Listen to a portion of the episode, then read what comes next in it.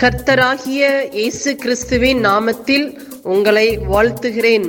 Panchkula Bethel IPA சபையின் மூலமாக நடைபெறும் இது தினசரி வேத தியானம்.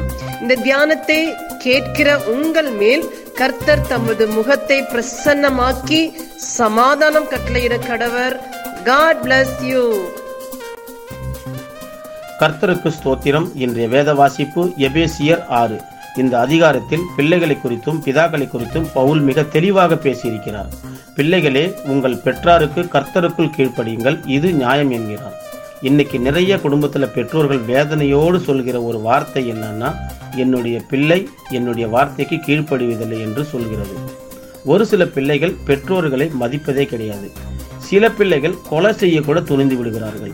ஒரு குறிப்பிட்ட வயது வந்தவுடன் பெற்றோர்களை பெற்றோர்களாகவே பார்ப்பது கிடையாது. காரணம் பெற்றோர்கள் பிள்ளைகளை கர்த்தருக்குள் வளர்ப்பது கிடையாது. அதாவது பெத்தவங்களாகிய நாம் பிள்ளைகளுக்கு கர்த்தருடைய கட்டளைகளை சொல்லி வளர்க்கும் போது பிள்ளைகள் கர்த்தருக்குள் பெற்றாருக்கு கீழ்ப்படிவார்கள். வசனம் ரெண்டு மூணு. உனக்கு நன்மை உண்டாயிருப்பதற்கும் பூமியில் உன் வாழ்நாள் நீடித்திருப்பதற்கும் உன் தகப்பனையையும் உன் தாயையும் கனம் பண்ணுவாயாக என்பதே வாக்குத்தத்தம் உள்ள முதலாம் கற்பனையாய் இருக்கிறது ஒரு குடும்பத்தில் உள்ள இளைய தலைமுறையினர் தகப்பனையையும் தாயையும் கனம் பண்ண வேண்டும். இந்த வாலிப பிள்ளைகள் வளர்ந்து பெரிய ஆட்களாக இருக்கும் காலத்தில் கூட பெற்றோர்களை கனம் பண்ணி அவர்களுக்கு செய்ய வேண்டிய கடமைகளை சந்தோஷத்தோடு செய்யும்போது அவர்கள் நன்மை அடைந்து அவர்களுடைய வாழ்நாள் நீடித்திருக்கும். உதாரணமா அப்சலோம் தகப்பனாகிய தாவிதுக்கு விரோதமாக கலகம் பண்ணினான். அவன் இளம் வயதிலேயே கொலை செய்யப்பட்டான் என்று வேதத்தில் படிக்கிறோம். காரணம் தகப்பனுக்கு விரோதமாக நடந்தது. நம் வாழ்நாள் நீடித்திருக்க பெற்றோர்களை கனப்படுத்துவோம். வசனம் நான்கு. பிதாக்களே நீங்களும் உங்கள் பிள்ளை உங்கள் பிள்ளைகளை கோபப்படுத்தாமல் கர்த்தருக்கேற்ற சிச்சையிலும் போதனையிலும் அவர்களை வளர்ப்பீர்களாக. சிச்சை என்ன தவறு செய்தால் கண்டிக்க வேண்டும். போதனை என்றால் செய்ய வேண்டியதை சொல்லிக் கொடுத்து வளர்க்கணும் பெற்றோர்கள் ஆகிய நாம் கர்த்தருக்கேற்ற சிச்சையிலும் போதனையிலும் பிள்ளைகளை வளர்க்க வேண்டும். நாம் அநியாயமா பிள்ளைகளை தண்டிக்க கூடாது. பிள்ளைகளுக்கு சத்தியத்தை சொல்லிக் கொடுக்க வேண்டும். கர்த்தருடைய வசனங்களை போதித்து பிள்ளைகளுக்கு முன்மாதிரியாக வாழ வேண்டியதும் பெற்றோராகிய நம் ஒவ்வொருவரின் கடமையாக இருக்கிறது.